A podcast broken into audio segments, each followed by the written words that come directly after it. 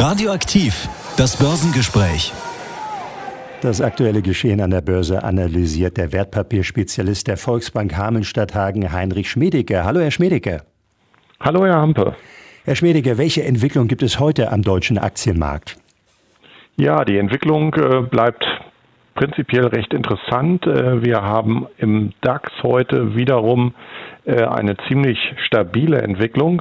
Zunächst schloss sich der Markt erstmal den U S-Vorgaben an von gestern Abend. Die waren ziemlich schwach. So ging es auch im DAX dann erstmal am Vormittag deutlich nach unten. Aber ähm, am Nachmittag äh, setzte dann eine ziemlich zügige Erholung ein.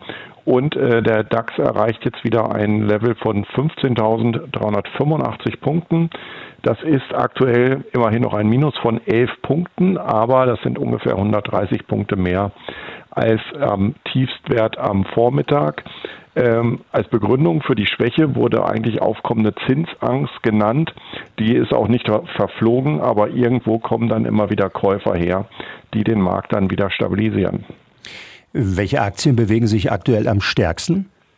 Ja, dort haben wir heute eine ähm, interessante Unternehmensnachricht, und zwar von Fresenius. Ähm, denn äh, dort gibt es einen neuen Chef und der äh, strukturiert das Unternehmen um. Und ähm, Fresenius ist ja im Prinzip mit zwei Titeln im DAX vertreten, nämlich einmal der Konzern und auch die Tochtergesellschaft äh, Fresenius Medical Care, die eben im Dialysegeschäft sehr stark ist. Ähm, und von dieser will man sich trennen letztendlich, also der Mutterkonzern von der Tochter. Und äh, das führt dazu, dass die Fresenius Medical Care Aktie die Rangliste der Gewinner heute anführt mit einem Anstieg von rund zehn Prozent auf etwa einundvierzig Euro. Äh, bei den Gewinnern sonst noch dabei die Simrise mit einem Plus von knapp zwei Prozent und die Henkel mit einem Plus von eins Komma fünf Prozent. Ja, und bei den Verlierern ist dann die Äh, Fresenius Mutter quasi, die S E K K G, äh, die ist aktuell mit äh, fünf Komma drei Prozent im Minus, gibt auf siebenundzwanzig Euro dreißig nach äh, und stellt damit im Moment das Schlusslicht unter den vierzig Titeln. Ja, und ansonsten haben wir noch die Covestro, die zwei Komma drei Prozent nachgeben, und die Deutsche Bank Aktien mit einem Minus von eins Komma acht Prozent. Welche Entwicklung gibt es an den anderen wichtigen Finanzmärkten? Ja, die amerikanischen Aktienmärkte zeigen sich heute vorbörslich erstmal leicht erholt.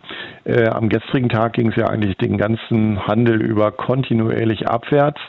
Ähm, damit leidet der U S-Markt im Moment deutlich stärker unter der schwachen Entwicklung der Rentenmärkte äh, und den, dem damit verbundenen Zinsanstieg.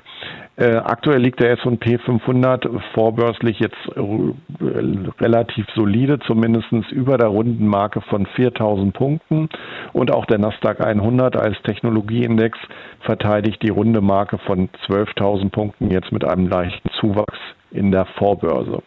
Ja, und nochmal zurück zum Rentenmarkt. Hier kam es ähm, in den letzten Tagen eben erneut zu einem deutlicheren Anstieg der Zinsen. So ist der Zins für die zehnjährige Bundesanleihe äh, zum ersten Mal seit zweitausendelf über die Marke von äh, zwei Komma fünf Prozent gestiegen. Also das Ganze ist schon fast dreizehn Jahre her, seitdem wir das letzte Mal dieses Level hatten. Ja, und der Zins der U S-Staatsanleihen im zehn-Jahres-Laufzeitbereich ist immerhin wieder an der Marke von vier Prozent. Äh, dieser war allerdings im letzten Jahr schon mal ein kleines Stückchen höher. Ansonsten profitiert der Dollar im Moment von dieser Entwicklung. Aktuell sehen wir hier das Wechselkursverhältnis bei eins Komma null sechs vier U S-Dollar je Euro. Und äh, noch ein Blick auf die Rohstoffe zum Öl. Hier geht es äh, in den letzten Tagen wieder etwas abwärts. Die, äh, das Barrel Brent Oil kostet zweiundachtzig Komma fünfzig Dollar, damit rund zwei Dollar mehr als am letzten Mittwoch. Ja, und bei der Feinunze Gold tut sich nach der scharfen Korrektur der letzten Wochen relativ wenig. Sie kostet aktuell eintausendachthundertsechsunddreißig U S-Dollar und damit genauso viel wie am letzten Mittwoch.